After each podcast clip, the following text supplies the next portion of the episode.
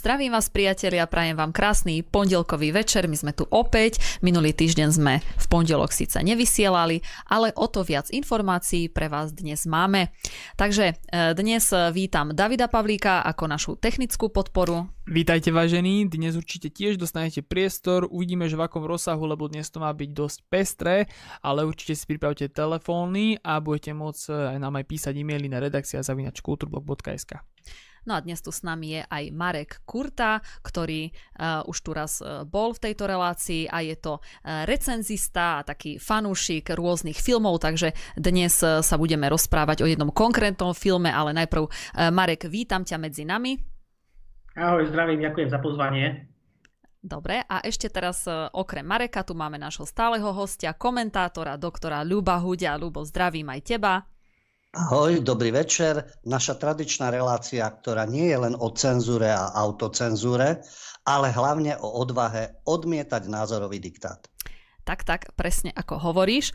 No a kým začneme, dnes budeme rozoberať film, ktorý sa volá Náhradná matka. Tento film vyhral, e, teda je to francúzsky film, vyhral film, e, Medzinárodný filmový festival nedávno, ale e, o tomto filme nám porozpráva už Marek. Marek, ešte kým začneme, ja viem, že ty si nedávno mal narodeniny, nestihla som ti pogratulovať, takže všetko najlepšie ti prajem.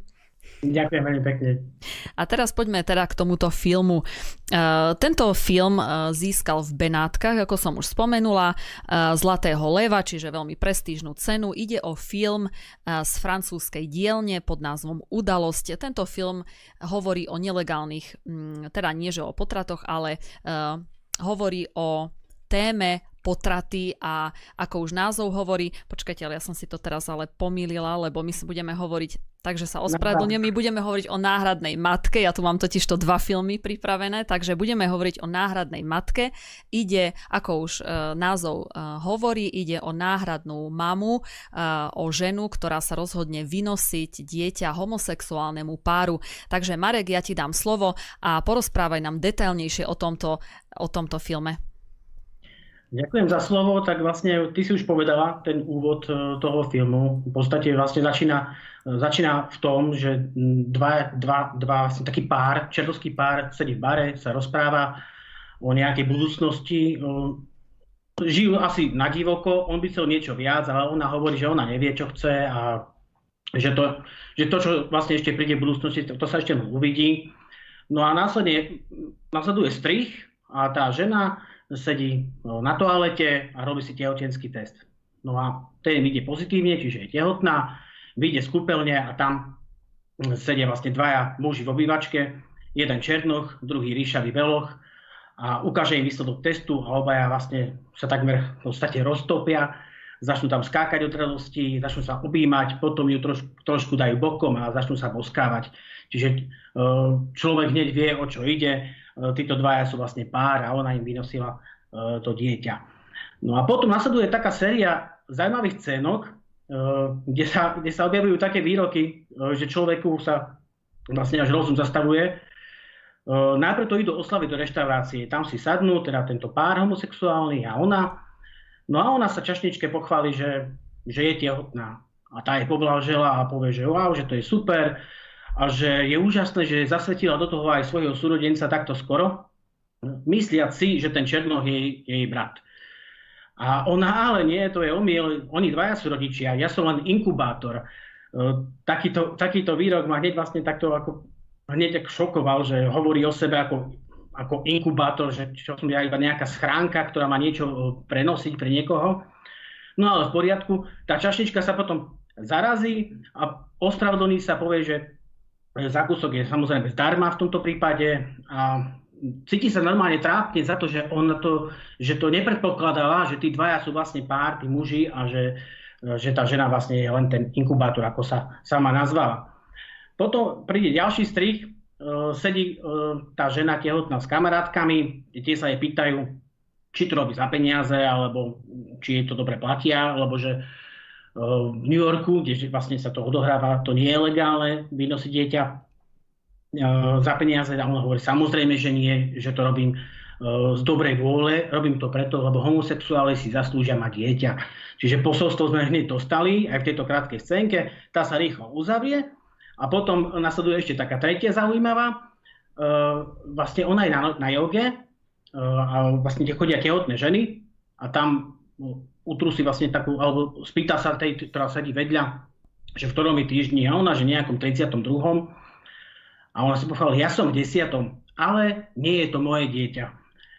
A tá na ňu sa pozrie mm, s takým udivom to vážne, ako že to nie je vaše dieťa, ako to myslíte? No tak biologicky samozrejme je to moje dieťa, ale ja to ako chcem vynosiť e, svojim homosexuálnym kamarátom.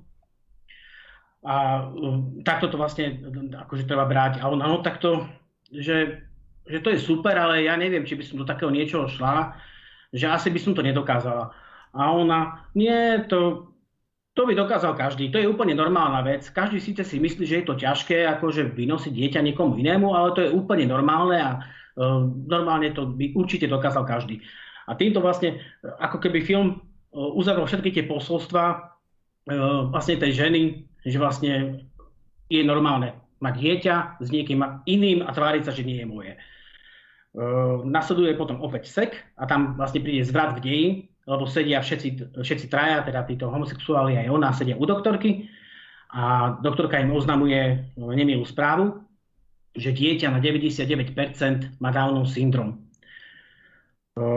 Sú teda šokovaní, pozerajú na seba, nevedia, čo ďalej. Doktorka im že to neznamená, že aj ďalšie dieťa by muselo mať Downov syndrom, ale že toto vedecky podložené bude mať takmer isto, takmer naisto bude mať teda ten, tú chorobu. No a potom prichádzajú vlastne rôzne scénky, kde oni sa vlastne trápia, sedia doma, zatvoria sa v izbe, plačú, nevedia, čo majú s tým ďalej robiť, pretože tak dlho čakali, kým budú mať nejaké dieťa a nakoniec sa takto nedopadlo to najlepšie. A príde zaujímavá scénka opäť v reštaurácii, kde sedia všetci traja pristúpi k ním ďalší homosexuálny pár, ktorý sa nejako dozvedel, že oni sú vlastne tehotní, všetci traje teda, že sú tehotní. No a tam prichádza taký asi pre mňa najzaujímavejší výrok celého, celého filmu. A to je v tom, že vlastne oni im tam gratulujú, to je skvelé, že budete mať dieťa. A jeden z nich sa pýta, a viete, a už viete už, aké bude pohlavie? A ten druhý vlastne ho zahriakne, že No také veci sa ani nepýtaj. Je šialené, že sa pridelie pohlavie už pri narodení. V tomto, ako som úplne teda, takisto zmeravel, že vlastne tu sa tu prichádza nejaká nová, e, nová teória, naozaj, že ktorá, ktorá sa stále viac liberálne propaguje, že vlastne pohlavie je len nejaký sociálny konštrukt vlastne pri, no, pri narodení by sme ho nemali určovať. Však nakoniec si myslia, že je cez 70 alebo koľko. No a e, následne teda prichádza ten e, prichádza také, také scénky, kde oni teraz nevedia, čo s tým dieťaťom, ako to vychováme. E, chodia do centier, pozerajú sa na matky, ktoré žijú e, s deťmi, ktoré majú Downov syndrom. Všetko to je natočené tak, že tí rodičia vyzerajú strašne zúfalo, unavene, že je to strašne finančne nákladné, že tie deti sú náročné, nemôžu sa ani vyspať a takéto veci sa tam vlastne riešia. A nakoniec potom po týchto skúsenostiach ten homosexuálny pár príde za tou černoškou, teda tehotnou a povie, že, že je nám ťažké ti to oznámiť, ale boli by sme keby si išla na potrat. Čakal som, že tam bude nejaké, že ona sa bude spierať alebo bude nejako prekvapená, ale ona okamžite povie, oh, samozrejme, to je predsa vaše dieťa, to, ako sa vy rozhodnete, tak bude. Ona sa nachádza tedy v 13. týždni a vtedy ma trocha prekvapilo, že to takto ide ľahko, ale potom som si pozrel vlastne a v tom štáte, kde sa oni nachádzajú, tak vlastne potraty sú do, dovolené v podstate až do narodenia. Čiže, uh, čiže v tomto prípade nebol žiadny problém. Uh, v podstate by sa film asi ukončil, ale nájde sa tam vlastne ďalší zvrat. Ona začne premýšľať, príde jej to ľúto, povie si však vlastne to dieťa za to nemôže, že má Downov syndrom a môže žiť, ako, tak uh, ide to riešiť, ide, ide to skúsiť urobiť tak, že keď ho nechcú oni, tak si ho nechá ona sama. Ide najprv za rodičmi, no a tým vlastne, tým vlastne povie, či by ju tom podporili, že um, ich kamaráti, homosexuálni kamaráti to odmietli si to adoptovať, tak či, či by ju podporili teda v tejto situácii aj finančne, aj bývaním a tak ďalej. Tam ma zaujala takisto ďalšia veta, keď ona povie, keď ona povie vlastne rodičom, že uvažujem, že si to dieťa adoptujem. A to je už úplne e, takisto mimo, tak ona vlastne je tehotná e, s vlastným dieťaťom a hovorí o adopcii. Čiže úplne, úplne chore.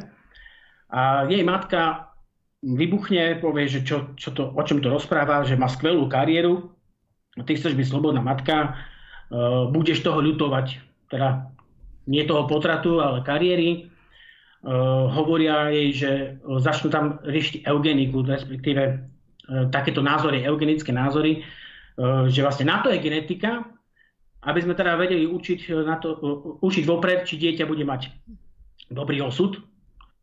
A keď, keď vieme, že má Downov syndrom, tak sa ho treba zbaviť. Uh, ona začne vlastne im protiriečiť, tak, prečo, prečo toto takto hovoríte? To je vlastne to je eugenika, to je vlastne teória o tom, že máme sa zbavovať e, deti, ktoré sú fyzicky alebo mentálne e, nespôsobilé, prípadne sa majú narodiť do sociálne znevýhodnených podmienok, že to je vlastne chore, že kde ty vidíš tú hranicu, že by sme geneticky vlastne mali určovať, kto môže žiť a kto nebude žiť. A jej matka povie jasne, táto hranica je Downov syndrom. Toto, to proste ďalej, ďalej proste e, cez nejde a mali by sme to využiť, tieto informácie a dieťa odstrániť. E, troška sa tam pohádajú, e, nakoniec jej matka povie, pozri sa, ja som mala tiež 20 rokov, a otehotnila som a išla som na potrat a môžem ti povedať, že to bolo najlepšie rozhodnutie môjho života. Na to jej odpovie vlastne tá dcera, a aj ja som už bola na potrat, a predsa už teraz tak troška rozmýšľam inak, tak e, to dieťa by mohlo aj žiť a tak ďalej a tak ďalej. E, a matka na ňu vlastne začne potom kričať, že ale ty vlastne si, že si sebecká. Keď si necháš to dieťa, si sebecká, pretože e, čo sa stane, ak umrieš? Nechá, necháš ho nám vlastne na krku, zaťažíš nás, vôbec nemyslíš vlastne na to, čo bude s nami. No a tým končí vlastne scéna e, rozhovoru s rodičmi a následne e, nastáva taká, ako, taká najširšia alebo taká najzaujímavejšia e, konverzácia, keď ona sa vlastne prichádza k tým homosex- tomu homosexuálnu páru opäť, navštíví ich a ona skúša ich teda presvedčiť. Ona, ona im povie takto, že či by to neskúsili tak, že by boli aj traja rodičia. Budeme traja, ja vám to vynosím, budem sa na to podírať, keď hovoríte, že je problém s financiami, e, zaplatím to, budem sa starať, budeme v tom všetci. Oni to odmietajú, oni, oni vlastne hovoria, pozri sa, my chceme tvoje, tvoje služby znova využiť, ale ako toto si nechaj odstrániť a proste keď e, to skúsime znova a keď to bude zdravé, tak si to necháme. O, ona vlastne na to povie, ale vlastne v čom je problém? Tak hovorili ste, že problém vo financiách a teraz je problém zrazu v tom, že v tom dieťati, že je to o tom. A on je, áno, nebude mať plnohodnotný život. Takýto človek nemá plnohodnotný život.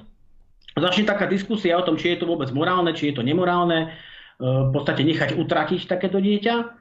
A ten homosexuál potom príde vlastne s teóriou uh, Richarda Dawkinsa. To, to, ona sa, on sa jej spýta, poznáš Richarda Dawkinsa? A ona, on, ona že áno, poznám ho.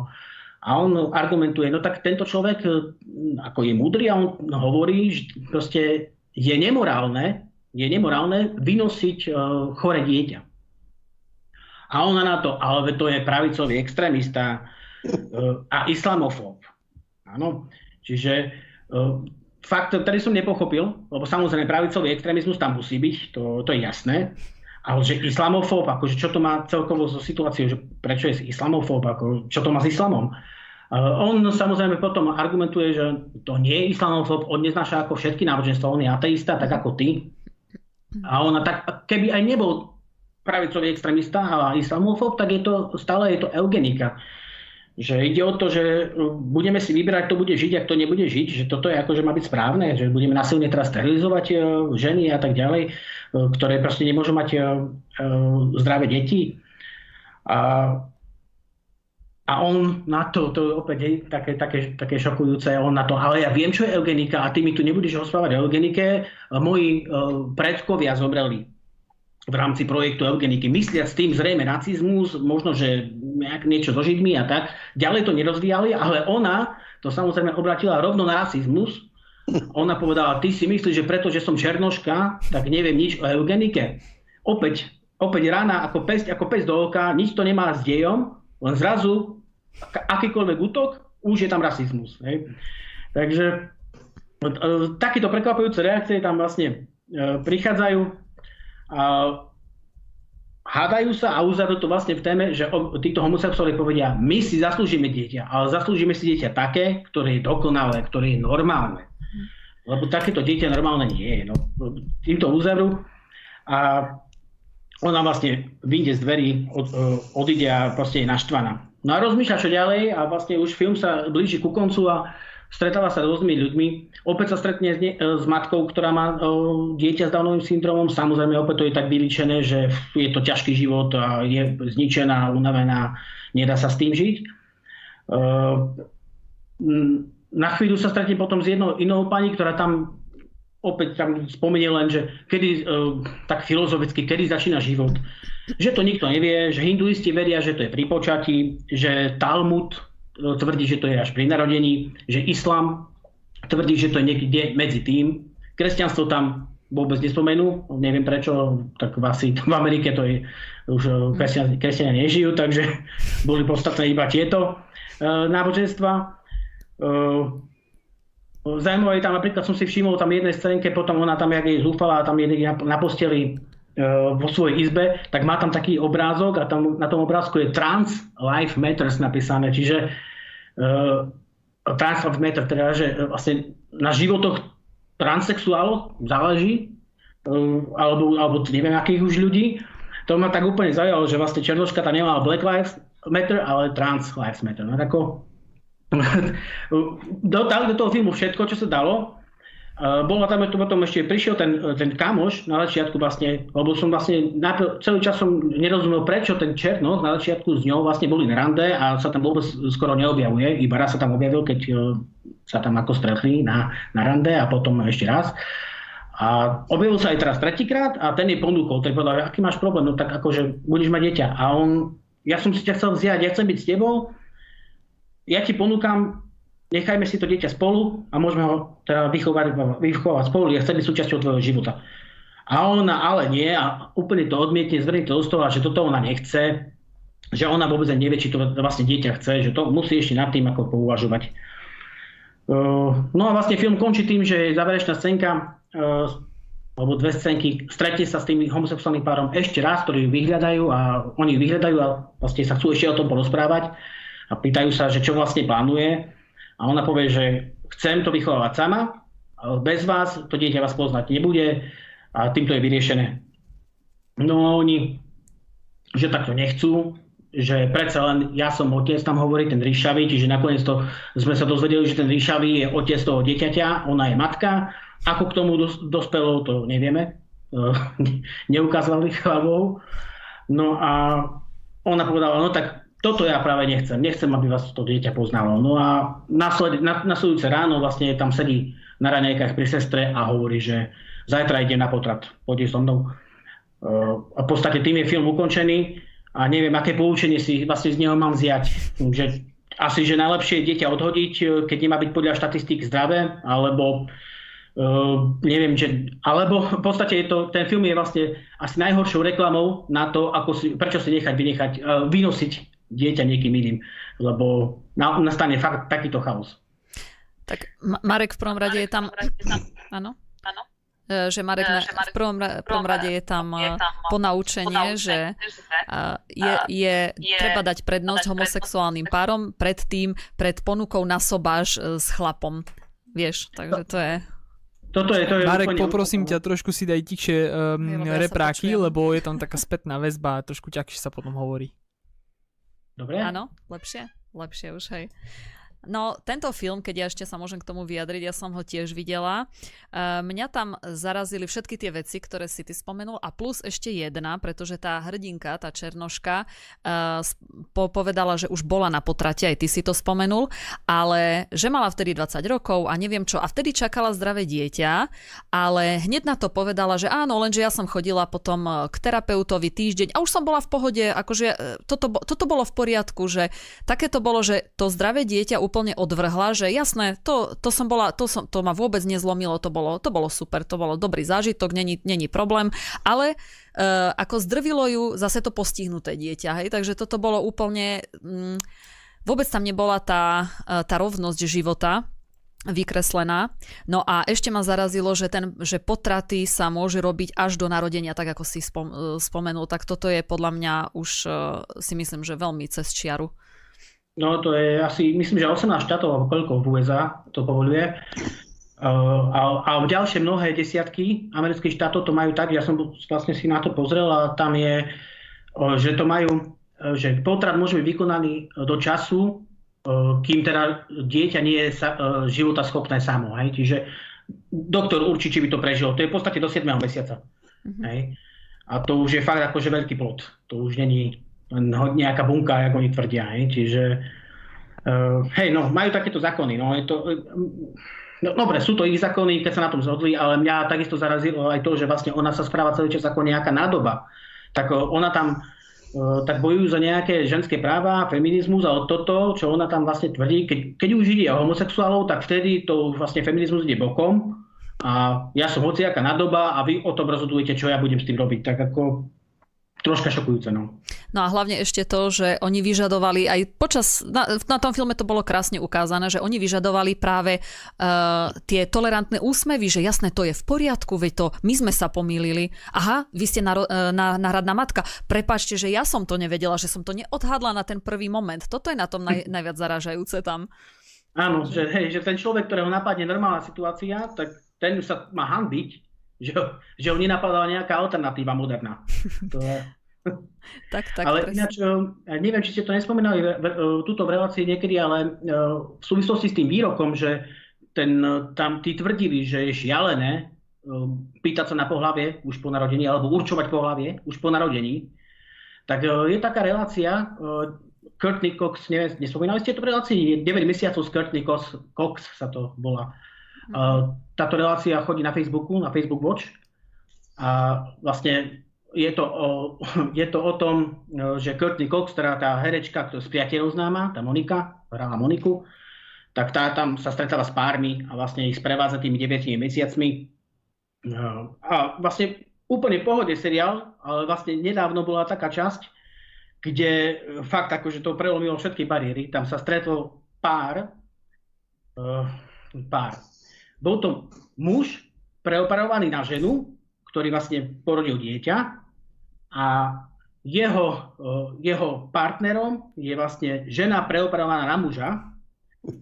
A v tej relácii priamo vlastne tá, ten muž, ktorý je preoperovaný na ženu, má vlastne preoperované prstníky, tak tam začal kojiť. Pričom nemôže kojiť, pretože nemá mliečne žľazy, ale tváril sa, že kojí. A obidvaja tam vlastne tvrdili, že vlastne tak je to úplne najideálnejší vzťah a že vlastne ich dieťa nemá pohlavie, e, lebo e, deti sa vlastne rodia bez toho, aby o tom rozhodovali a preto nemôžu mať pohlavie. A vlastne vtedy tá relácia bola ukončená tou Courtney Cox, že, že je úžasné, že máme takéto rôzne existencie a že je vlastne úplne jedno, kto je s kým, lebo nakoniec aj tak sme všetci rodina. Čiže vlastne ale ja by som skôr povedal, že ak sme všetci takto rodina, tak potom rodina už nie je nič. Hej? Lebo potom aká je definícia rodina, keď hoci, rodiny, keď hoci kto môže byť rodina ako podľa tejto herečky. Čiže to len na, na margo toho, čo sa vlastne aj spomínalo o tom filme, hej? že vlastne pohľavie sa nemá určovať, rodina je už všetko. Tak v podstate to je, to sú všetko už také orgie bezhraničné. Tak. Ja by som zareagoval na to, čo si povedal naposledy Courtney Cox a teda tieto páry a žena preoperovaná, preoperovaná na muža, muž na ženu, kojí a je muž. No, keby sme chceli čierny humor a čierny humor je fajn, tak čo potom doktor Mengele a jeho pokusy? Toto nie sú pokusy. Toto nie je hranie sa s ľuďmi. Oni si to síce dobrovoľne žiadajú v svojej pometenej mysli, ale tieto pokusy, ktoré sú neprirodzené, sú možné samozrejme. Je to dnes už e, z lekárskeho hľadiska možné, ale keď si aj naznačil, že vlastne aj v tom filme to zaznelo, že je šialené, že sa pohlavie prideľuje už pri narodení. Ono sa neprideľuje. To dieťa sa narodí a má určité pohlavné orgány. A podľa toho je chlapček, dievčatko. Doteraz s tým problém nebol. Že potom v 15 v puberte v rámci tej propagandy, ktorá existuje takisto v kultúre a v umení, to je jeden z týchto filmov.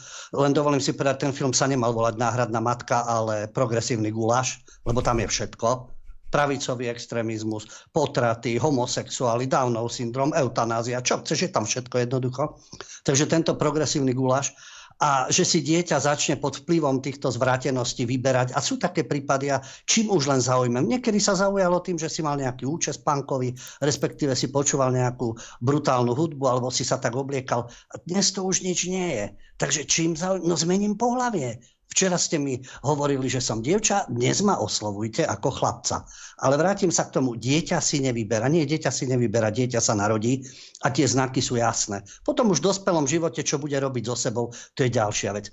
Ale už keď ideme do takej absurdity, že dieťa si nevyberá pohlavie a no nehlasuje o ňom samozrejme, ale dieťa si nevyberá ani, že či príde na svet alebo nie. Hlasuje niekde dieťa, že ja chcem priznať tento svet, alebo keď, keby malo dostatok informácií, si povie, za tento svet ja sa ani nechcem dostať. A ešte v tomto štádiu progresívneho idiotizmu, to už je úplne zvratené.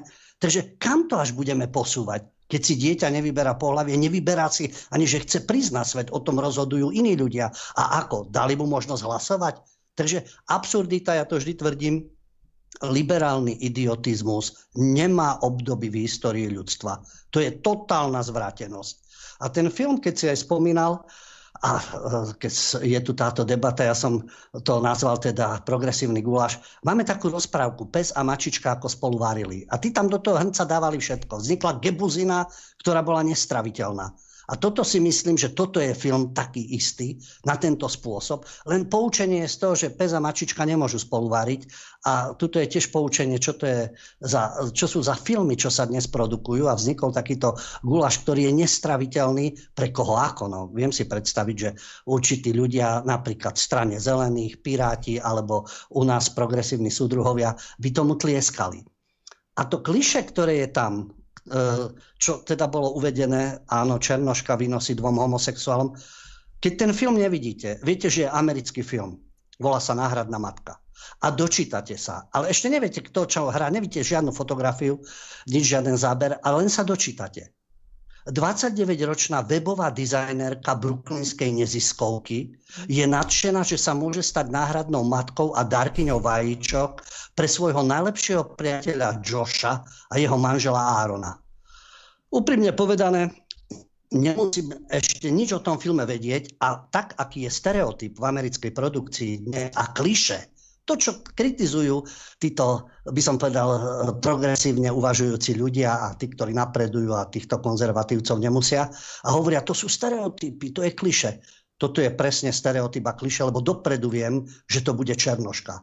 Lebo pozitívna úloha to je jasné. Webová dizajnerka brooklynskej neziskovky, opäť neziskovka je tam, New York tam máme, lebo všetci ostatní sú sprostí, celý americký juh, to sú všetko samozrejme redneci a primitívy a obmedzenci, ale my v New Yorku, my vieme o tom najlepšie, čo je svet, takže je jasné, že neziskovka v New Yorku, webová dizajnerka, no veď tejto sfére sa pohybujú všetci títo súčasní propagandisti a PR agentúry a reklamné agentúry a dizajner a v informačných technológiách. Ostatní sú primitívy, pochopiteľne. Takže je jasné, že to bude intelektuálka z New Yorku a teda bude Černoška. Asi viete, prečo hovorím New York, a ešte to nie je trestné, ale môžeme si to nazývať ako chceme. A dvom homosexuálom, ktorýkoľvek americký film, opakujem to a budem to opakovať, lebo je to tak, ktorýkoľvek hnoj, keď si pozriete na Markíze, Jojke a na týchto staniciach, ale aj Netflix a tak ďalej, už keď je homosexuálny pár, tak už zásadne medzirasový. To už je kliše a stereotyp v amerických filmoch. Je jasné, že to bude černoch a beloch, lebo už nestačí homosexuál. Ešte musia byť aj medzirasoví. Do toho intelektuálna černoška im to vynosí. Takže všetko je tam tak, ako to má byť. No, do toho eugenika.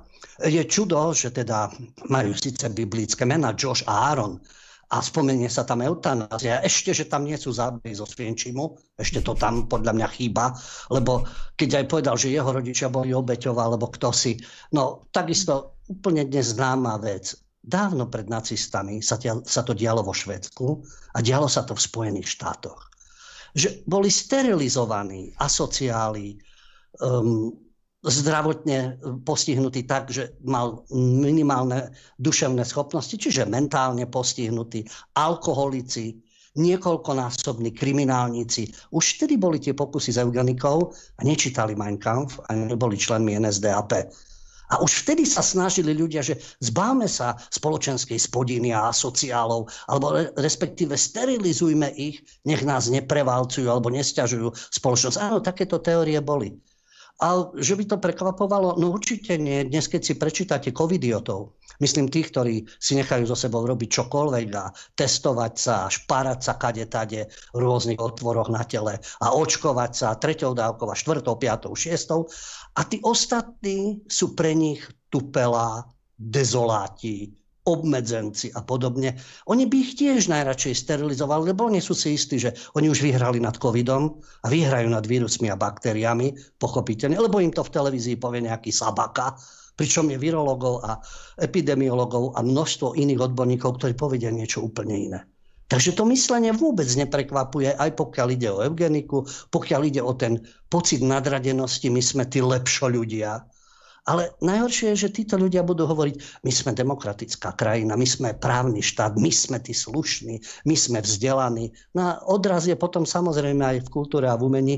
No a tento, e, dobre, nie som ja filmový kritik a každý máme nejaký vkus, ale ja si myslím, že toto je paškvil a skutočne paškvil v duchu progresívneho guláša. Toto je, toto je úplne re, e, ukážkový progresívny film, Lubo, takže to, tam, tam bolo naozaj všetko. Tam bolo, to bolo tak geniálne, že naozaj tam bolo úplne, úplne všetko progresívne. Jedno ma mrzí, jedno ma mrzí že je to film z roku 2020, už máme uh, druhú polovicu roka 2021 a že to nebolo na filmových festivaloch, že to nedostávalo ceny, ocenenia, lebo to je tak úžasný film, že viem si predstaviť, teraz zase majú loziť po školách propagandisti a vtlkať naše našej mládeži svoje chore predstavy, že to by mohlo byť aj povinné predstavenie filmové pre našu mládež. A nie len našu, pre všetku mládež sveta, aby sa zaoberali týmto, že aké to mám ja pohľavie a nemohol by som mať iné a nemôžem si dať niečo odstraniť a niečo prirobiť a nemôžem sa tváriť, že som kojaca matka a tak ďalej, ako úplne proti prirodzenosti. Jasné, že určité veci ovplyvňujeme, pochopiteľne liečíme choroby a pomáhame aj v takých veciach, kde si príroda nepomôže. Ale na druhej strane toto nie je nejaká pomoc. A ďalšia vec, ten homosexuálny pár túži po dieťati, ale veď e, plné domovy detí sú. Ináč len tak na zauj- pre zaujímavosť, jasne to štatisticky nie je podchytené a teraz tieto možnosti a vyniesie nám to, vynosí nám to nejaká lesba a podobne. Ale homosexuáli sa takisto nehrnú adoptovať si napríklad príslušníkov určitej marginalizovanej skupiny z detských domovov. Takisto ako títo nechceli dieťa s Downovým syndromom. Čo tak nakrútiť film o tom, že tam sú tiež rôzne predsudky a výhrady. Nechcem postihnuté dieťa, nechcem chore dieťa, nechcem dieťa určitej skupiny a podobne. To len Joliova si adoptuje z celého sveta a Ázia, tá Černocha. V Hollywoode to výborne vyzerá, je starostlivá matka. Tiež sú to takéto pokusy a gulaše, ktoré ako vedú len nejakej exibícii a póze pretože tí ľudia už čím zaujíme. Už som hrala vo všetkom, už ma aj nahu videli, už som mala aj škandál s mužom. Čím ešte tak asi zaujmem? No my tu, samozrejme, otec ma znásilňoval v piatich, bratranec v desiatich a potom producent ma v Hollywoode znásilňoval. No a ešte teda idem zachraňovať Afriku. A ja v tom nevidím nič humánne, lebo to je hnusná póza. Humanisti sú tí, ktorí chodia, pomáhajú. Či sú to zdravotné, proces, e, zdravotné projekty, školské projekty, prídu tam do Afriky, pomáhajú, vzdelávajú, respektíve vyškolia ich personál. Ale tieto pózy, chorobné, degenerované, no ale o tom je Hollywood. Tak a ešte keby sme chceli taký čierny humor, ako si hovoril o tom kojacom mužovi, tak e, ono vlastne všetko je taká ilúzia, pretože to dieťa bude vyrastať v klamstve, samozrejme, pretože otec, muž, e, matka, žena a bude to mať už od malička také pomiešané. Ale už keď sme chceli čierny humor, čiže keď ho e, ten muž kojil a nemal mlieko, tak potom možno, že aj to dieťa sa bude tváriť, že je najedené, keď aj tak nič nedostalo. Chuďa. Áno, samozrejme. To všetko je možné. Nevieme, čo sa v tom dieťati odohráva, pochopiteľne možno si v hlavičke takisto hovorí, prečo by ma mala kojiť nejaká žena, ja chcem, aby ma kojil muž a postarajte sa o to nejak geneticky alebo nejakými pokusmi sa postarajte, aby to bolo možné. Ako posúvajme sa do úplne absurdnej roviny, pretože naozaj žijeme v idiokracii a v absurdistane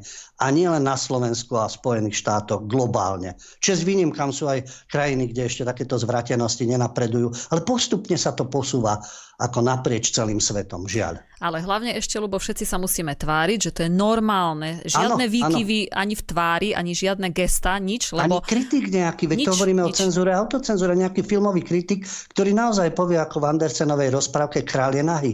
Vážený, toto je sprostosť, to je hlúposť, vycumlané z prsta, to je ako chorý mozog sa tu pohráva s osudmi ľudí a predvádza vám, že toto sú prirodzené veci. Ja viem, že existujú takí ľudia, jasné, ale koľko ich je? A čo predstavujú? A prečo predstavujú takúto silu zrazu?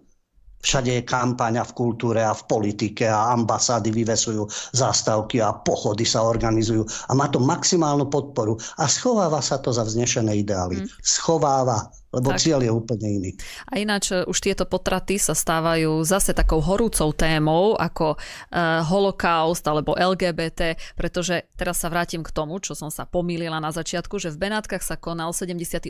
ročník Medzinárodného filmového festivalu a hlavnú cenu, ale uh, nie len tú hlavnú cenu Zlatého leva, ale skoro všetky ceny uh, zobral film, francúzsky film Udalosť a ten je zase o nelegálnych potratoch odohrávajúcich sa v 60 rokov minulého storočia. Čiže zase už tu začína nová téma po holokauste, už začína byť tutovka aj potrat. Takže ďalší námet na, pre nejakých e, režisérov, ktorí sa chcú presadiť e, Určite sa to natočí zase.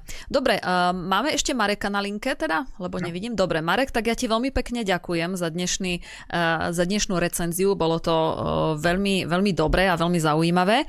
Takže veľmi pekne ešte raz ďakujem, že, ty, že si tu s nami bol. Ďakujem za pozvanie. Príjemný večer. Mhm.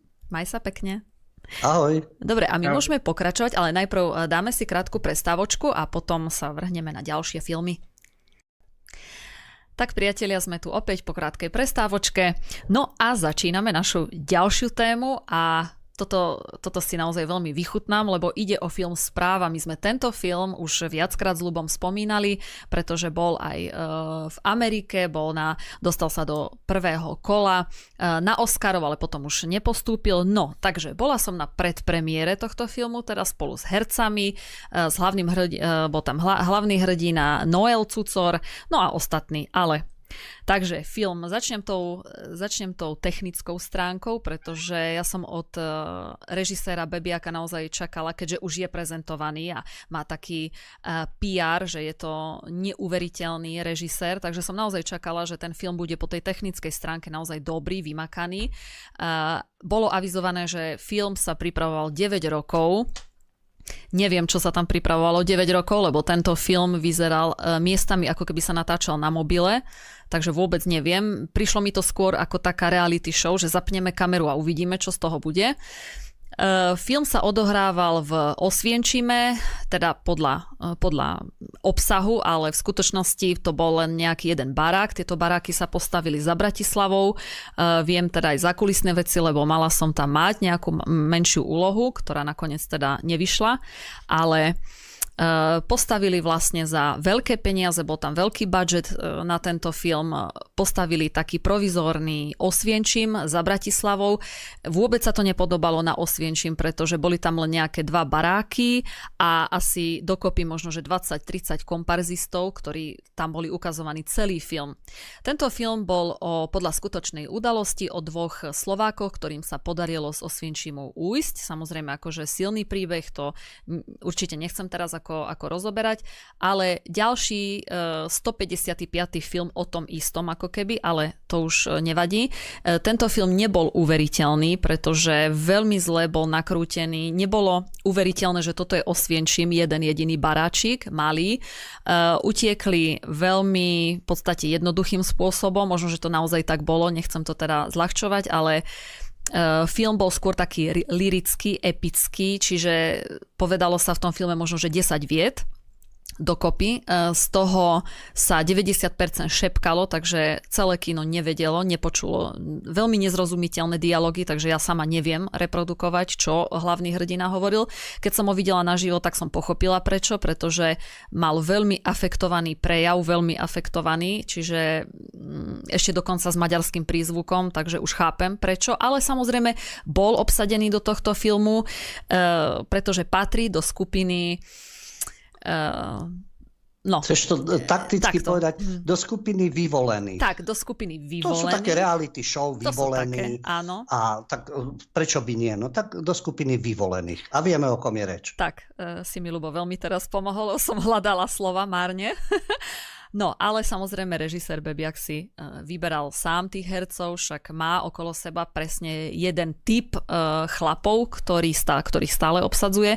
Takže musím povedať, že mnou nenávidení Slovania boli ešte na vyššej úrovni než táto správa. Naozaj veľmi som, veľmi som čakala niečo viac od toho. Takže príbeh veľmi naozaj chabý, lirický, ale Nakoniec e, ešte sa objavil herec John Hanach, ktorý je taký dosť známy hollywoodský herec.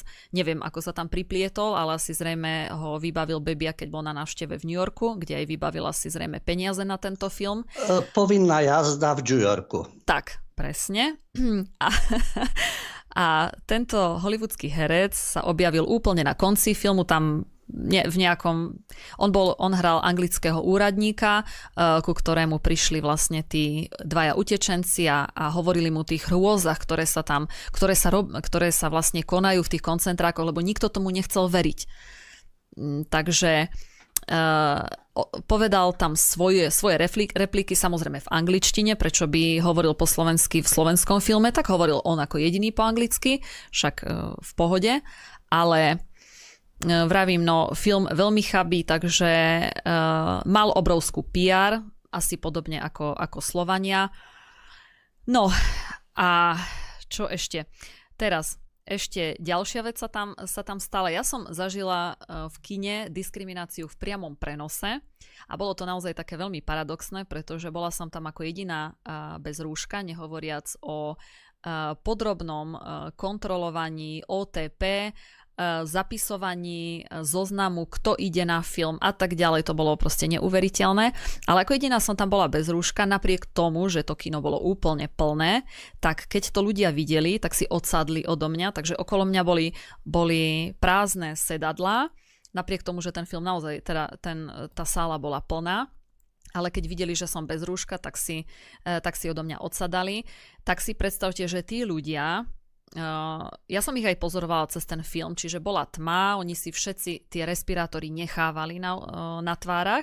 Všetci mali v ruke popcorny, koly a keď sa napili alebo, alebo si dali popcorn, tak to dali dole a potom rýchlo si to dali naspäť. Takže ja som bola, ja som fakt zažila uh, ten moment, že som bola tá čierna ovca tam a bolo to také paradoxné, lebo ľudia pozerali na film o vojne, o diskriminácii a vlastne uh, my sme to zažívali v tej realite No a mala som naozaj pocit, nemala som pocit, že som u nás na východe, lebo tu, tu ešte ľudia nie sú až tak e, veľmi e, progresívni ako napríklad v Bratislave. Ja som mala pocit, že sedím ako niekde v Eurovej alebo kde e, v Bratislave, ale bolo to, bolo to naozaj také, také katastrofálne, že som si povedala, už nepôjdem ja asi do kina, lebo, lebo tam tá diskriminácia naozaj naživo, naživo bola. A ešte jedna vec, ešte čo k tomu filmu chcem povedať, na konci išli titulky a počas tých titulkov, čo bol úplný vrchol, tak uh, išli vystrihnuté rôzne, rôzne výroky, ako cieľom bolo ukázať, že aj dnes žijú nacisti, aj dnes máme tu fašistov, ktorých sa treba báť, to je hrozba spoločnosti. A boli tam rôzne také zostrihy, uh, ja neviem, Američan, Francúz, také, také známe výroky, s ktorými s veľa výrokmi som sa, som ja aj súhlasila, lebo napríklad boli tam výroky, že uh, nechceme v Európe migrantov, lebo migranti nám prišli zničiť Európu, alebo takéto. Boli tam niektoré naozaj, že aj Hitler, rasistické, akože v poriadku.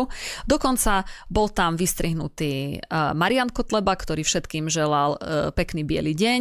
Bol tam dokonca bývalý eh, člen tejto strany, čiže ako eh, bez súhlasu nejakých interpretov si tam zaradili podľa nich neonacistické výroky. Takže si myslím, že tento film vďaka tomu koncu, už jak bol nízko u mňa, tak klesol totálne, totálne na nulu. Myslím si, že nemali by to robiť a nemali by nejaké také vystrihnuté z kontextov, ako dávať počas titulkov. Takže asi tak. To je moja recenzia no. tohto filmu. Mm, Keď si na vlastnej PR. koži zažila, že si bola obklopená covidiotmi, lebo oni boli tí covidioti a v podstate len keď sa napili alebo zjedli popcorn, tak vtedy čo si hrozilo. Ale potom hneď mali rúško aj predtým, to má svoje opodstatnenie. Ano. To si myslím, že každý virológ a epidemiolog by s tým súhlasil, že toto je naozaj veľmi účinné. Takže obklopená e, covidiotmi No a ešte plus libiotmi, no tak nemala si to ľahké. Je to nápor na psychiku, ale odolala si šikovne. E, Peter Bebiak sa snažil. Snažil o Oscara, pretože aj tento jeho film Správa prirovnávali k maďarskému filmu Saulov syn, Láslo Nemeš opäť v tejto problematike. A ten film Saulov syn, ten pred šiestimi rokmi vyhral Oscara za najlepší cudzojazyčný film. Bebiakovi to nevyšlo, ale čo by sme mu nedopriali, vie, akej témy sa chytiť. Navyše, e, aspoň bude v takých pekných zoznamoch. Oni majú svoje zoznamy, ale e, on bude v takých krásnych filmových zoznamoch, že s takou problematikou sa zaoberal Steven Spielberg, Roman Polanský, Ellen Pakula, no a ešte aj Peter Bebiak. No tak ako e, on si splnil svoju úlohu umeleckú. Ako hovoríš, film, no film je, aký je, ale hlavne ide aká problematika, či sa to týka vyvolených. A na záver ako tieto prejavy rôznych politikov a političiek, čiže pekne politické školenie, lebo dalo by sa aj citovať rôznych e, izraelských politikov a rôznych rabínov, aký vzťah majú ku Gojom, k palestínčanom, ako sú to pre nich zvieratá, ako sú to pre nich vši, čo všetko majú komanda izraelskej armády robiť? Ako sa majú k ním správať. Áno, aj také výroky sú, nie je problém si ich nájsť. A hovoria ich nie, nie všetci, samozrejme. Niektorí rabíni, niektorí politici izraelskí, niečo verejne, niečo neverejne. Takže možno keď Bebiak natočí niečo aj také, tak nech dá aj tieto výroky, aké sú. No ale to zrejme od neho čakať nemôžeme. Toto bol film jednoznačne zameraný. Ja viem, obchod na Korze, hovorí sa o ňom pomaly 50 rokov no 50 rokov už.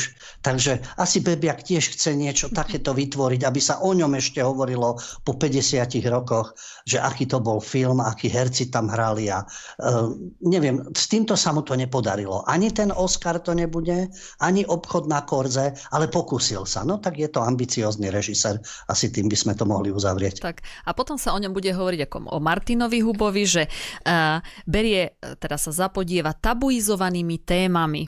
No to sú veľmi tabuizované témy. Ano. Akože tak tabu... Keby niekto mal výhrady voči takémuto výkladu histórie, to by bola tabuizovaná téma. No ale na to sú paragrafy. Tak. A myslím si, že režisér Bebiak o tom veľmi dobre vie, takže vybral si tú správnu cestu.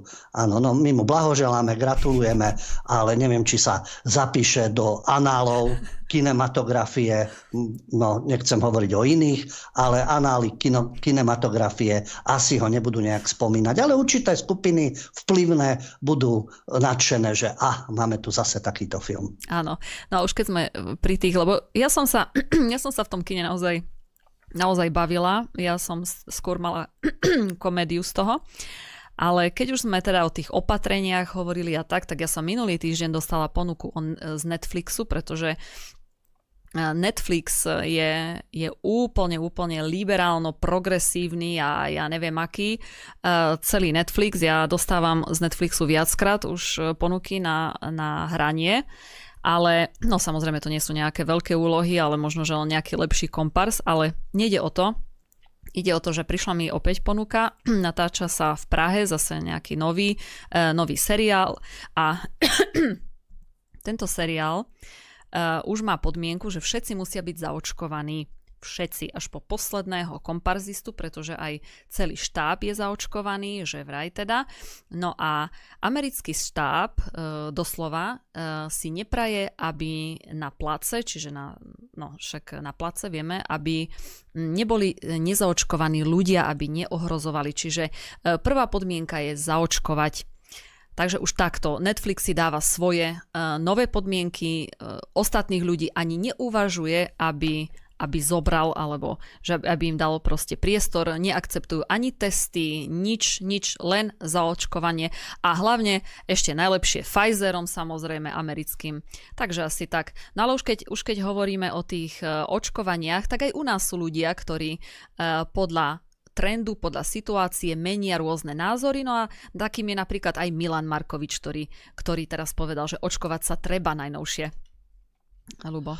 No, uh, Milan Markovič uh, prekvapil mimoriadne. On síce povedal, že očkovať sa treba, ale lebo je to biznis. A Milan Markovič, ktorý mal vždy tie, uh, v, tom, v tom období 90. rokov aj humor toho správneho charakteru a takisto obdivovateľ západnej Európy, obdivovateľ týchto európskych progresívnych myšlienok a dnes uh, hovorí otvorene a k veci. Čudujú sa svete. Vzhľadom na tú iniciatívu, ktorá bola Hovorme spolu, kde bol návrh, aby RTVS usporiadala diskusiu, aby proti sebe sedeli zástancovia, ale aj odporcovia očkovania. Opäť to, je, to sú odporcovia očkovania, odporcovia toho, aby sa pohrávalo s vakcínou, pokiaľ ide o COVID. To neznamená, že odmietajú očkovanie akékoľvek. Konkrétne, čo sa týka covidiotizmu a protipandemických opatrení, ktoré sú zneužívané. A pod touto iniciatívu sa podpísal humorista Milan Markovič. To prekvapilo aj mňa, že chce takúto otvorenú diskusiu, lebo vždy patril do toho správneho tábora, ako sme, vtedy ešte denník nebol, ale týždeň a rôzne tieto produkty a mal tieto SDKU názory. A zrazu kritizuje to, čo sa presadzuje v západnej Európe a v Spojených štátoch. On bol hosťom v relácii RTVS, host Nory Gubkovej, a na tému pandémia povedal takéto kacírske myšlienky. Neviem, či je dezolát, alebo tupelo, alebo platený Putinom, ale jednoducho povedal toto. U nás si nikto neuvedomí, že pandémia sa skončí v tom momente, keď sa skončí nezmyselné testovanie. Hon na zdravých ľudí a pchať im tyčinky do nosa a potom zistíme, že naozaj očkovať treba hlavne preto, že je to biznis, farmakológia nepustí. Takto otvorene Markovič. A ešte vychválil doktora Igora Bukovského, ktorý aj v RTVS, v Slovenskom rozhlase mal reláciu, je nežiaduca osoba, lebo kritizoval tieto opatrenia protipandemické. A keď ho moderátorka, e, táto e, moderátorka Gubková, Nora Gubková, ja som zažil v slovenskej televízii, to bola Zurindistka, SDK, tiež tie správne trendy, ale ho upozornila, že Bukovský, doktor Igor Bukovský je odborník na výživu a je vnímaný kontroverzne a Markovič odpovedal tak, ako by každý uvažujúci človek mal podľa svojich vlastných názorov. Čo to znamená kontroverzný?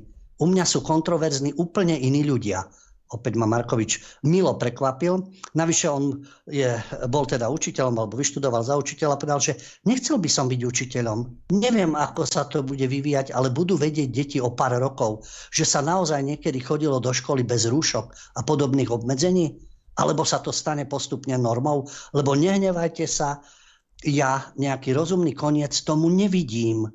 On vystupuje po Slovensku, nemá už teda v tých hlavných médiách, ako voľa, kedy mal teda veľké promo a bol v tých najväčších médiách, dnes vystupuje s kabaretom po Slovensku a hovorí o tom, že v tom kabarete majú aj pesničky o tzv. pandémii a takých týchto umelo priživovaných hovadinách. To je citát. Tomu ľudia fandia, to potrebujú počuť. Nechodia na nás takí, čo sú oblbnutí súčasnosťou a akceptujú všetko, čo sa do nich hustí. Revolučná myšlienka, áno ohlupovaní súčasnosťou a akceptujú všetko, čo sa do nich hustí. A ešte na záver, keď mu teda moderátorka ďakovala, tak e, Markovič sa, posa, pos, sa postavil do pozície disidenta a hovorí, že ďakuje jej, ale jeho názory sú neštandardné a e, možno sa nebojíte, že z toho budete mať nepríjemnosti. Tak aj tu si uvedomuje, aký tlak je napríklad na žurnalistov vyvíjaný a niektorí sú teda absolútne poslušní. Ale odskočme si do sveta. Najprv teda e, správa, ktorá svedčí o tom, že existujú umelci, ktorí takisto nie sú ohlúpení súčasnosťou a takisto neakceptujú všetko, čo sa do nich hustí. A potom sa dostaneme k avizovanému páleniu kníh. My sme už minulé v relácii avizovali, že už sa pália knihy napríklad v Kanade. A prečo? Tak najprv jeden z odvážnych, Dave Mustaine, to je zakladateľ a hlavná tvár skupiny Megadeth, ktorý na koncerte v New Jersey vyhlásil otvorene pred fanúšikmi, to, čo sa deje teraz, je tyrania. Tomuto sa hovorí tyrania. Je to gitarista, spevák a e, vyjadril sa proti tyranii v zdravotníctve a v školstve. A citujem, chcem vám len povedať, že je to úžasné. Pozrite sa okolo seba, pozrite sa napravo, pozrite sa naľavo a pozrite sa, aké je to úžasné. Sme tu všetci spolu a nekričíme na ľudí, nasadte si tú zasranú masku. Cítime sa spolu, máme pocit, že v počte je sila. Máme pocit, že sme neporaziteľní. Ľudia nás nebudú schopní zastaviť. No, takže takéto vyjadrenia, kde skonštatoval na tomto koncerte, že to, čo sa teraz deje, to je tyrania. Tomuto sa hovorí tyrania. Vyhľadajte si to, keď prídete domov. A tyrania nie je len vo vláde. Tyrania je práve teraz v školách a tyrania je v lekárskom biznise. My máme moc a môžeme veci zmeniť. Takže áno, e, sú ľudia, ktorí sa neboja ani v Spojených štátoch, ani nikde inde a ktorí dokážu otvorene hovoriť takéto veci. Mm-hmm. No Dobre, a... Lubo, keby sme ešte potom, eh, keď už chceš hovoriť o Kanade, tak dajme si ešte krátku prestávočku a potom budeme rozprávať už o Kanade. Dobre? Dobre, aby tak... sme tak... Do, splnili to, čo sme slúbili, lebo tak. bola jedna reakcia, že prečo nebola v pondelok relácia, úplne z iných dôvodov nebola, ano. ale že lebo sa malo hovoriť o pálení kníh, takže to nesúvisí s nejakou našou autocenzúrou, ale to boli úplne iné príčiny, prečo nebola relácia. No a dnes teda si budeme hovoriť o pálení kníh. Budeme hovoriť za chvíľu po kratučkej prestávočke. Tak sme späť po krátkej prestávke, no a teraz už uh, ideme na tému, ktorá sa týka Kanady. Uh, Kanada je známa, že je asi najviac liberálna zo všetkých štátov, no a práve tam sa začalo s pálením kníh. Uh, za škodlivé knihy tam označili aj napríklad Asterixa alebo Tintina, čiže takéto rozprávkové knižky. Uh, rituálnym pálením kníh, ako v stredoveku, sa chcú Kanadiania zmieriť s prvými, čiže s domorodými národmi, čiže už viac ako 5000 tisíc kníh e, spálili, pretože majú potrebu sa zmieriť s domorodcami. Lubo, povedz nám ešte viac o tom. Častokrát sa tu ozývala téma, e, alebo sa hovorilo o tom, e, prečo sa pália knihy a prečo niekomu prekážajú myšlienky a dobre, knihy sa pália, blokované sociálne siete a bude jeden jediný názor. A keď sa hovorí o pálení kníh, možno Bebiak o tom zase niečo nakrutí, vždy toto tie ako v mhm. Nemecku, SA mani a študenti z univerzít, ktorí teda mali blízko k NSDAP, hádžu tam knihy určitých autorov. Minule sme jedného z nich spomínali, Remarka a vlastným menom Kramer a podobných, ktorí taký mali vzťah k Nemecku, aký mali a pálili sa tam, tam knihy. A to bolo teda škaredé. Knihy by sa nemali páliť, lebo kultúra a tak ďalej. Hoci títo progresivisti už pália knihy nečudo, pretože z ich pohľadu je všetko škodlivé. A v Kanade, neviem, či v Kanade nie je pri moci žiadny, žiadna nacistická strana, ani fašistická strana, ale liberálno-fašistická. No ani Taliban Verejno tam nie je. Prosím? Že ani Taliban tam nie je? Nie, nie, nie, nie, nie. Progresívny Taliban, samozrejme. Takže verejnoprávne rádio Kanada informovalo, že sa vyraďujú škodlivé knihy, zo školských knižníc a rituálne sa spaľujú, ale opäť progresívci. U nás ešte k tomu nedošlo, ale najvyšší čas začať s tým, myslím v úvodzovkách, lebo niečo také už spustili v Kanade, kultivovanej, demokratickej, spojenec v NATO a tak ďalej. V Ontáriu už v 2019. COVID ich zabrzdil, palilo by sa ďalej, ale to rituálne spaľovanie sa začalo už v 2019. A Radio Kanada to nazvalo Veľká literárna očista. To sa uskutočnilo v knižniciach školskej katolíckej rady Providence ktorá združuje 30 frankofónnych škôl v juhozápadnom Ontáriu, kde chodí, čiže nie po celej Kanade, ale prišli už títo, títo e, iniciatívni, zaujímavé, že katolickej rady však. Ale veď aj Bihariova povedala, že pápež je liberál, že je to sympatické a oni v podstate ani nemajú nič proti týmto rôznym teologickým dišputám, keď sú progresívne. No a v tých školách, kde sa to dialo, tam chodí asi 10 tisíc žiakov do základných a stredných škol škôl. No a cieľom tej akcie, tak ako si spomínala, bolo zmierenie s prvými domorodými národmi. Vyradených alebo zlikvidovaných bolo 5000 kníh, románov, poviedok, komiksov a encyklopédií. A už v 2019 robili obrad očistenie plameňom a bolo spálených asi 30 z týchto zakázaných kníh. Spomínala si, je to svetoznámy komiks, u nás sa to zožovalo Tintin, ten, ten a Asterix napríklad. No, rozprávky idú aj na našich kanáloch televíznych s Asterixom, ale Asterix sa pálime. A ten popol zo spálených kníh bol použitý ako hnojivo na výsadbu stromov. Ešte aj ekocítenie, Gretka by možno tlieskala. No a týmto došlo vlastne podľa toho rituálu k zmene negatívneho na pozitívne. Spálime knihy, ale zahnojíme stromček. To je, to je uvažovanie, ako, ako hovorím, absurdistan nekonečných rozmerov. A nedieje sa to ani v Iráne, nedieje sa to ani v Saudskej Arábii, alebo v nejakom kalifáte, ale pod pod vedením Talibanu. Nie v Kanade sa to deje. A tým, že sa spália knihy, citujem, pochovávame popol rasizmu, diskriminácie a stereotypov v nádeji, že vyrastieme do inkluzívnej krajiny, kde všetci môžu žiť v prosperite a bezpečí. Mm-hmm. No bodaj by to tak by bolo, aby každý žil v prosperite a bezpečí, ale zatiaľ je to len teoretické. Aj vďaka progresivistom. A mohli by sme sa, no opýtať, podobne... ale, mohli by sme sa opýtať ale Francúzov, ako sa majú, keď už sú takí multikulty a hrozí tam teraz občianská vojna kvôli ano, eh, pristahovalcom. Krásne spolu nažívajú. Všetci v prosperite a v bezpečí. A tá myšlienka zo začiatku páliť knihy bola zamietnutá, pretože školské rady sa obávali pobúrenia rodičov a učiteľov, samozrejme. Takže e, tí, ktorí nepália, vyjadrili, že tie knihy sú v procese recyklácie, pretože mali zastaralý a nevhodný nevhodný obsah. A ten inkvizičný výbor bol zložený z členov školských rád a pôvodných obyvateľov Kanady a an- analyzovali stovky detských kníh o prvých domorodých národoch. Jedna z tých, ktorá nakrutila inštruktážne video pre pálenie kníh v ďalších kanadských školách, to existuje, Suzy Kisova, inštruktážne video, ako máte páliť knihy v ďalších e, školách, a je iniciatorkou tejto očisty.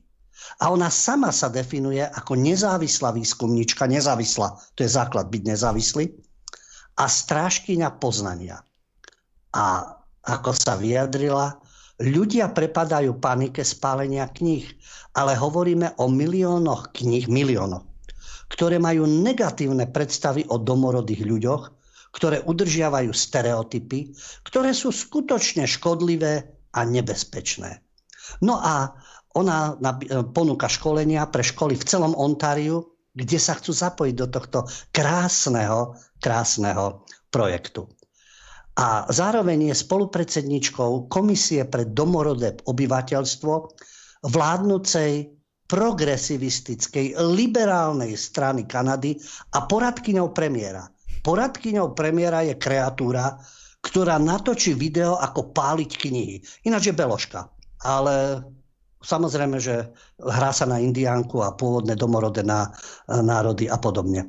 Prečo napríklad komiks ten, ten, uh, tin, tin sa to u nás zaužívalo. Aj u nás sa to vysiela v týchto súkromných kanáloch, televíznych si hovoria. Prečo je nepriateľný. Je tam nepriateľný jazyk, nesprávne informácie, negatívne zobrazenie domorodých obyvateľov a urážlivé vyobrazenie domorodcov na kresbách. To bolo v roku 1932. Vtedy v tom komikse belgický vytvarník Erže, keď to maľoval, to bolo jedno z najpredávanejších kníh na svete. Dnes nepriateľné. Lebo napríklad Indiáni sú tam označovaní ako červená koža. No v tej dobe to tak bolo. Napríklad bola stiahnutá aj kniha Eskimáci z roku 1981 pre výraz Eskimák, len pretože je tam ten výraz. A ďalšie knihy, kde sa hovorí o Indiánoch. Lucky Luke, to je tiež kreslená postavička, taký kouboj, takisto išlo to do, ešte za socializmu to išlo aj v kinách tak tento Lucky Luke je takisto nepriateľný, lebo je tam nerovnováha moci medzi bielými a domorodými obyvateľmi. A tí domorody si, sú považovaní, lebo sú tam indiani, ktorí prepadnú dostavník, páchajú kriminalitu. To sa nesmie. Takí neboli. Samozrejme Asterix, pričom bojujú Galovia proti rímským okupantom. Galovia ako Kelti. No ale Kisová, tá odborníčka a poradkynia premiéra, došla k názoru, že tam je sexualizácia. Ešte aj v Asterixovi. Aká? No pretože je tam sexualizácia domorodej ženy, ktorá sa zamiluje do tlstého hrdinu Obelixa. A mladá žena je tam vyobrazená s hlbokým výstrihom a v minisukni. Takže to je podľa nej odborníčky, to je predstava domorodých žien ako ľahko získateľných žien, ktoré dychtia po sexe. Zase zle, Asterix, samozrejme. Pocahontas takisto, lebo je sexuálna a zmyselná. A pre domorodé ženy je to nebezpečné. No, potom máme politikov typické, progresívnych, kde sú rôzne názory. Napríklad premiér Ontaria François Legault je proti páleniu. Povedal, pálenie knih je odporný čin. Ale máme tu inú hlavičku, kanadský premiér Trudeau, ktorý takticky len pripomenul, že pre uzmierenie s pôvodnými obyvateľmi e, treba urobiť kroky, ktoré budú našou spoločnou zodpovednosťou. To sú frázy neuveriteľné. A pokračoval. Na osobnej úrovni nikdy nesúhlasím s pálením kníh. Ale treba si pamätať, že to nie je o mne, nie je to na nedomorodcoch, aby domorodcom hovorili, ako by sa mali cítiť, alebo ako by mali konať, aby urýchlili uzmierenie. Takže už sme domorodci, nedomorodci. Ja som proti paleniu, ale keď to chcú domorodci, typicky liberálny špekulant, Trudeau. A vodca konzervatívcov Erin O'Toole najprv nereagoval priamo na správu o palení knih, a zdôraznil potrebu uzmierenia a neskôr na Twitteri svoj e, postoj prehodnotil, že budúca konzervatívna vláda sa zaviaže k uzmiereniu, ale cesta k zmiereniu neznamená demolácia Kanady a odsudil pálenie kníh. Takže sú politici, ktorí majú takýto postoj, majú iný postoj, ale liberálna strana a Trudo ako šikovne, takticky, aj áno, aj nie, aj to urobíme. Ale on má tu poradkyňu, ktorá tvrdí, že buď tam je sexualizácia, znevažovanie domorodcov a prehodnocujú veci, ktoré boli v 30. rokoch, v 80. rokoch. Prepíšeme históriu, vymažeme históriu. Tak to je tu barbar. No, títo liberálni fanatici a progresivisti. Takže pálenie kníh, zdá sa, je v mode. Ide len o to, že kto je pri moci a aké knihy sa budú páliť. Ale neustále budeme rozoberať Nemecko, 30. roky, dajme tomu, čo už sa menej rozoberá, komunistický režim a trezorové fil, filmy a trezorové knihy a podobne. A tuto, aha, demokrati, progresivisti, liberálkovia, libioti teda, tomto a liptardi, sú schopní páliť knihy, ešte aj detské komiksové príbehy. Že to nerobia všetci, ale poradkyňa premiéra a premiér Kanady. A kde je reakcia kultúrnych, slušných ľudí? Zbláznili ste sa v tej Kanade? A ktokoľvek by to mohol aj z Európy, či už je to naša, naša ich, Vok Barbie, alebo Macron, alebo Merkelová, ktokoľvek zo západných politikov, aj z Európskej komisie tiež, keby niekto otvoril oči a povedal, vážený, je toto normálne, čo stvárate v Kanade? Tomu hovoríte demokracia, tomu hovoríte právny štát a rovnoprávne postavenie všetkých ľudí, aj domorodcov, aj nedomorodcov, ale postavené na uzmierení, ktoré vychádza z pálenia kníh. Každý nech si o tom urobí svoju predstavu a vytvorí si na to vlastný názor.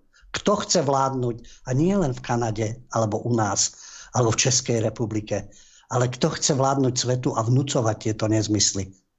Lebo ale keby, keby spálili Korán, to by si videl, pol sveta by tam bolo v no, momente. samozrejme. No, viem si predstaviť aj horšie. Keby spálili Korán, zo pár rečia našli by sa fanatici, ktorí by išli hlavy odrezávať, ale pálenie Talmudu alebo zvitkov Tóry a už má bebiak správu 2, 3, 4, 5. Tak, tak. Dobre, tak teraz dáme priestor vám, takže môžete nám telefonovať do štúdia. Zapíname telefón, alebo môžete nám písať aj maily. Tak. Dobre, kým nám, kým nám niekto zavolá, ja sa ešte opýtam, lebo my e, spomíname stále hnutie alebo tú organizáciu Žlutý špendlík, ktoré e, vedie Landa. E, sú tam nejaké novinky? Je tam niečo nové? Áno, Daniel Landa, sme spomínali, odmieta túto covidotyraniu, vyzýva ľudí, aby sa postavili proti tomu.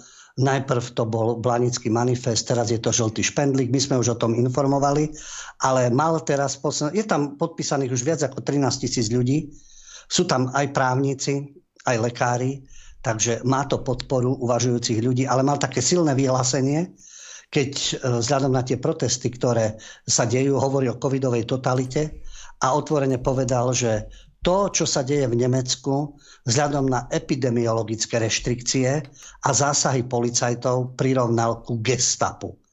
A hovoril o tom, že to je hnus, čo sa deje v Európe, pretože policajti v Nemecku nechajú pochodovať 30 tisíc ľudí z LGBTI bez rúšok a potom prídu mierumilovne vyjadriť protestujúci proti covidovej tyranii svoj názor a dostávajú pesťami do tvári a kolenami do hlav. A doplnil, aj slovenskí policajti sa chovajú neprimerane. Strieľajú gumovými projektilmi z dvoch metrov do krku. Štát dáva najavo svojim občanom. Vy ste nič. To radšej položme životy, než aby sme prežívali tento hnoj. To je Daniel Landa, jeho vyjadrenie. Ja som čítal reakcie covidiotov, akože tí ľudia si to zastr- zaslúžili tými gumovými projektilmi. Ten policaj, ktorý to spustil a ktorý teda vystrelil, ten by mal byť ešte odmenený, lebo chránil majetok a zdravie ostatných občanov. Tak vidíte medzi covidiotmi, aká lúza je schopná strieľať, vyznamenávať násilníkov. Ale opačne, keby sa strieľalo do nich, tak asi by to vnímali inak a vrešťali by o slobode a vrešťali by do Bruselu, čo sa to deje. Takže Daniel Landa poukázal aj na slovenských policajtov, tých, ktorí strelali tými gumovými projektilmi, ako sa správajú k občanom, no ale policajti plnia len príkazy a nariadenia. Takže, a preto Landa vyzýva k aktívnemu odporu. Dobre, máme volajúceho. Dobre, nech sa páči. Máme, nech sa páči. Dobrý večer. Zdravičko, to je Marek Arnold pri telefóne Bratislavy. Len som chcel skonštatovať, že v poslednej dobe mám problém s vašim prenosom, lebo ja neviem, či mi už blokujú alebo čo. Ale furt mi seká vaše vysielanie a pritom bývam rovno pod vysielačom asi tri poschodia, alebo keď sa pripojím aj u kamaráta na Wi-Fi, tak mi to proste blbne. Len Pro- toľko som chcel, Problém bude asi len u vás, lebo v čete aj nikde nevidím, že by bol nejaký problém. Tam mi furt točí ten slimak, ten bufrovatý slimak, či jak tomu nadávajú. No, tak to bude u vás problém. To nechajte si skontrolovať pripojenie. O, veď hovorím, že ja bývam rovno tri poschodia pod vysielačom a bo ce- cez wi idem a furt mi to blbne. Mhm. Aj Môž- cez druhý telefón som to skúšal a nešlo mi to. Mhm. Uvidíte, to už je otázka tam na vašich technikov u vás internetových, nie na nás. Takže majte sa. Mhm. Dobre, no, díky. Počkajte. No, uh, píše nám tu Pavol, zatiaľ kým teda budeme mať hovor. Dobrý večer, pozeráte, pýta sa každý film, ktorý v relácii komentujete. Sledovať taký neoliberálny guláš si vyžaduje pevné nervy, odvahu a silný žalúdok. Také filmy sa mi zdajú extrémne, avšak myslím si, že takéto filmy budú za 20 rokov tvoriť program TV Joj. No, obávam sa, že skôr ako za 20 rokov. Uh, Lubo, tak odpovieš teda na tú otázku? No oni už tvoria tieto filmy. Jasné, že to chce silný žalúdok. Niekedy človek aj počuje. A to, či sú to diskusné relácie, či sú to filmy a sú tam títo protagonisti, ktorí toto propagujú, že na to sa nedá pozerať. No musíme si to aj pozrieť, aby sme videli argumentáciu, respektíve poznať, čím oni argumentujú, čo oni ponúkajú ľuďom. A potom človek žasne, že naozaj to ľudia konzumujú a prijímajú a nebodaj to aj schváľujú. Potom je tam tá autocenzúra, začnete to kritizovať. V tom filme to bolo progresívny gúlaš, teda ale náhradná matka. Čo si extrémista? Ako náhle nesúhlasíte s týmito oficiálnymi nezmyslami a s tými vnúcovanými trendami, ktoré vnúcujú médiá, nadnárodné korporácie, tam ešte programy LGBTI a extrémizmu a e, inkluzivity a podobne. To všade tam funguje. Politici, nadnárodné inštitúcie a rôzne neziskovky a EÚ a tak ďalej skúste oponovať. Preto e, všimnite si, buď oponujú ľudia, ktorí sú buď e, sú tak odhodlaní, že e, nemajú čo stratiť a majú tú odvahu, alebo ľudia ako už Markovič, už je na dôchodku, už je zazený, tomu už je zabezpečený. Ďalší, ktorý takisto, taký banáš, ktorý celý život nič a teraz je alternatívec, lebo však už všetko je zabezpečené, materiálne, deti vyštudované, postarané je o nich. Ale ja si vážim tých ľudí, ktorí idú do týchto vecí a nešpekulujú nad tým.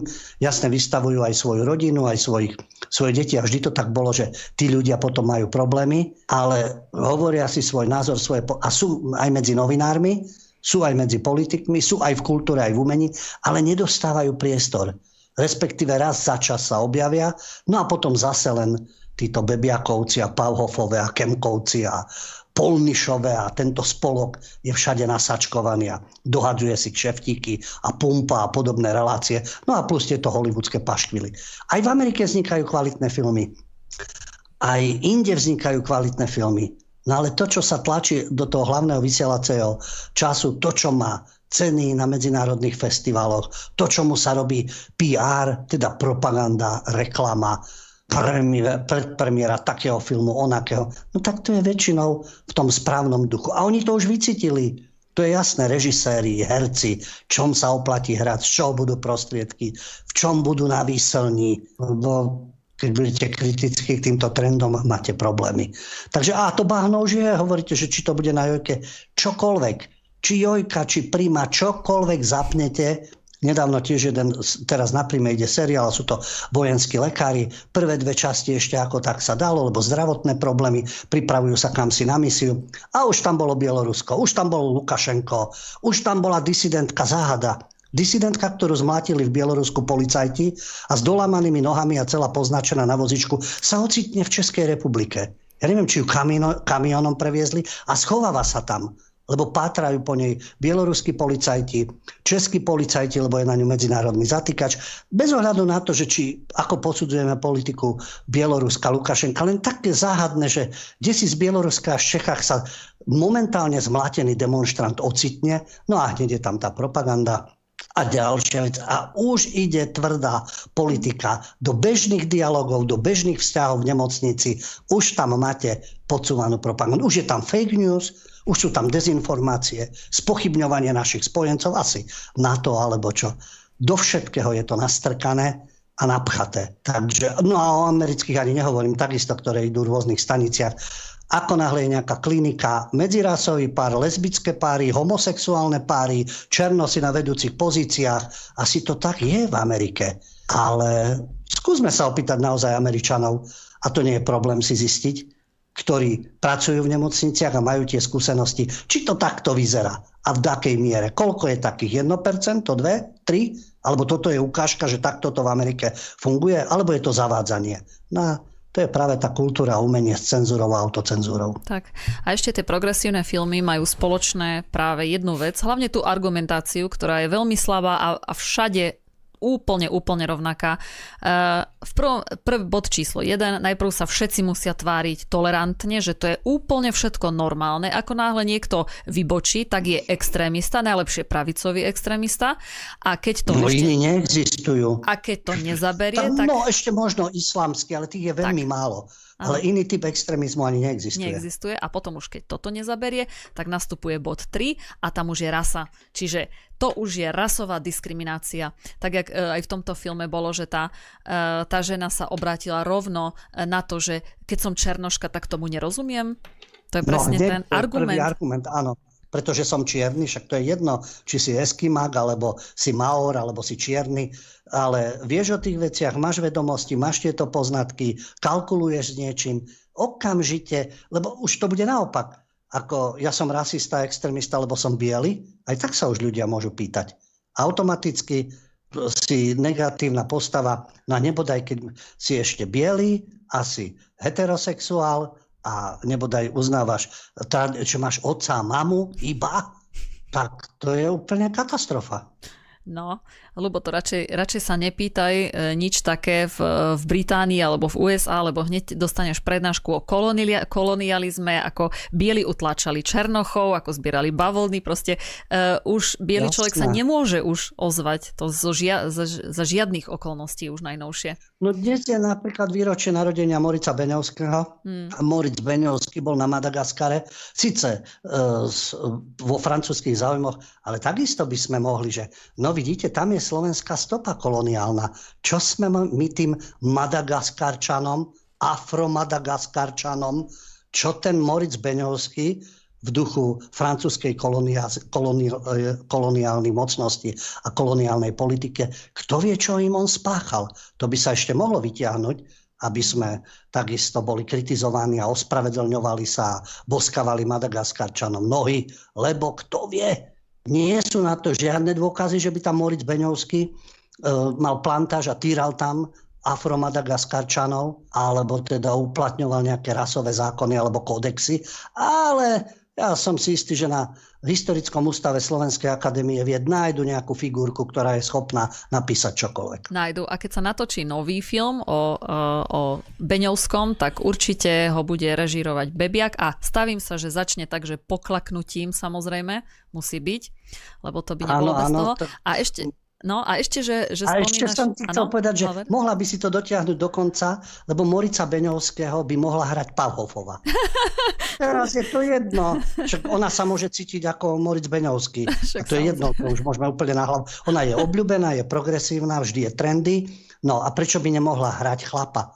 Čo ona Samozrejme. si to vybrala, že bude dievča? Ona by mohla hrať Morica Beňovského. Aj postavu na to má však. Uh-huh. A dobre, že spomínaš Beňovského, lebo ja som nedávno bola na Ľubovňanskom hrade. Ja som vôbec nevedela, že on tam bol zavretý vo veži e, dva roky dokonca a prišla jeho manželka, ho tam oslobodila. On ušiel z veže z Ľubovňanského zámku, takže bolo to veľmi také zaujímavé. Je tam venovaná celá expozícia e, Moricovi Beňovskom, Beňovskému, takže bolo to veľmi, veľmi zaujímavé. E, dobre, máme ešte nejakého teda posledného vola volajúceho. Poďme na to, tak, počúvame. Dobrý večer. Dobrý večer, prajem rado, zbytče.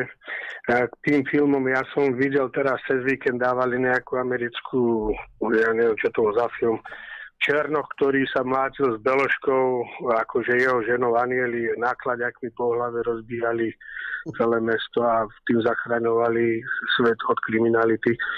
Prečo u nás taký, nemajú také, také tvor, tvorivé myšlienky, že by aj u nás natočili takú, takú duchaplnú kravinu, že by to zarobilo veľa peniazy ako to americké. My sme mali Janošika, ktorý sa pošmykol na hrachu a nedokázal zvyhnúť nákladák. Že, čo, čo si myslíte o tomto, že, že je to zámer, aby vymývali ľuďom, deťom takto mozog, že nejakí hrdinovia zachránujú svet a pritom ničia celé mesto.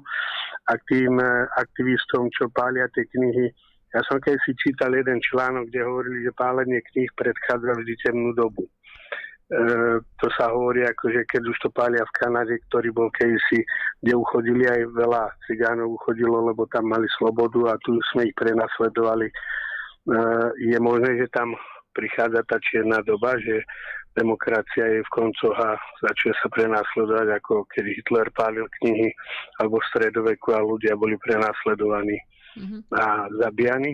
Hej, dobre, ďakujeme, ďakujeme veľmi pekne. Tak, Lubo.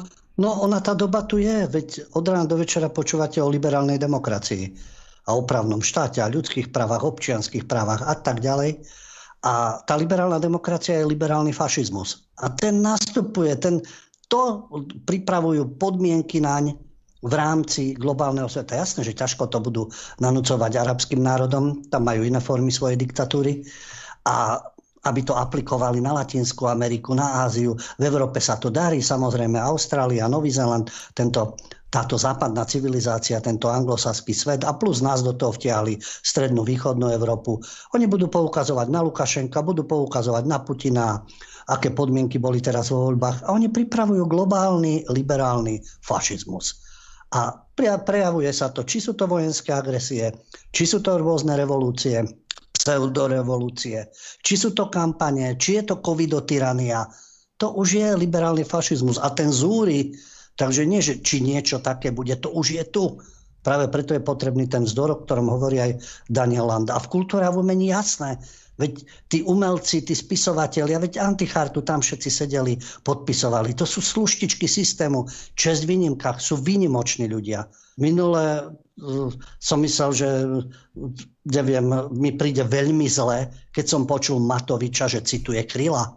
Tento psychopat, tento uh, kreatúra, ktorá sa dostala k moci, ktorá nič nevie vytvárať, len vie deštruovať, ničiť, urážať, manipulovať, nastrkávať figurky, bojuje proti fašizmu a mafii. On bude citovať Kryla.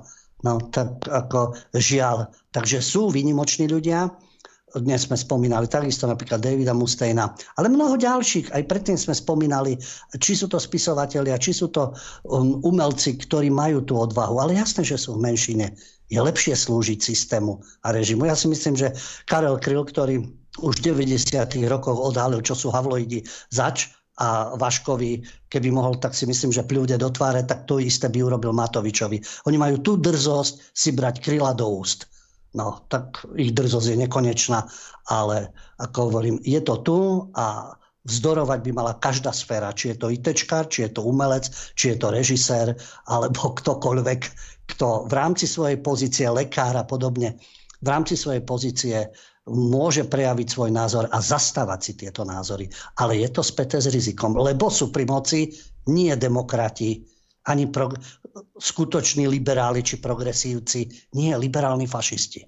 Tak, uh, no, náš čas sa uchýlil ku koncu, ale ešte kým sa s vami rozlúčim, tak my sme sa počas relácie vďaka uh, divákovi dozvedeli, že Lubo má dnes narodeniny a nedá mi, musím prečítať veľmi krásne blahoželanie, ktoré nám poslal uh, Miloš.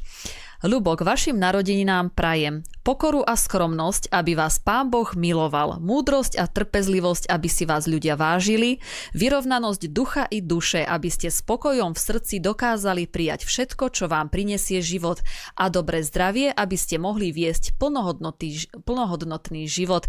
No a pripája sa aj redakcia Kultúrblogu. My taktiež, jasné.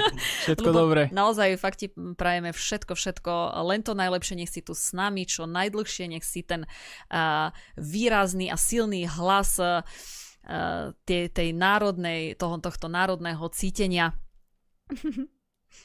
Si tam? Jasné.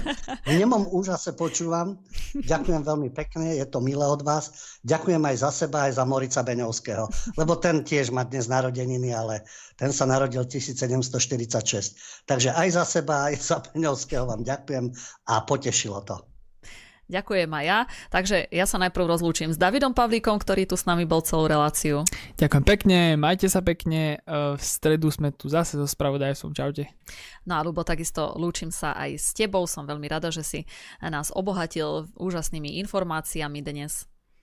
Takže. Ďakujem za spoluprácu, aj za to, to príjemné želanie a nech sa nám, nie, nie len mne, nám všetkým, nech sa darí aj vám štúdiu, aj vám divákom a znovu sa počujeme v piatok po stopách pravdy. Príjemnú dobrú noc, do počutia, dovidenia.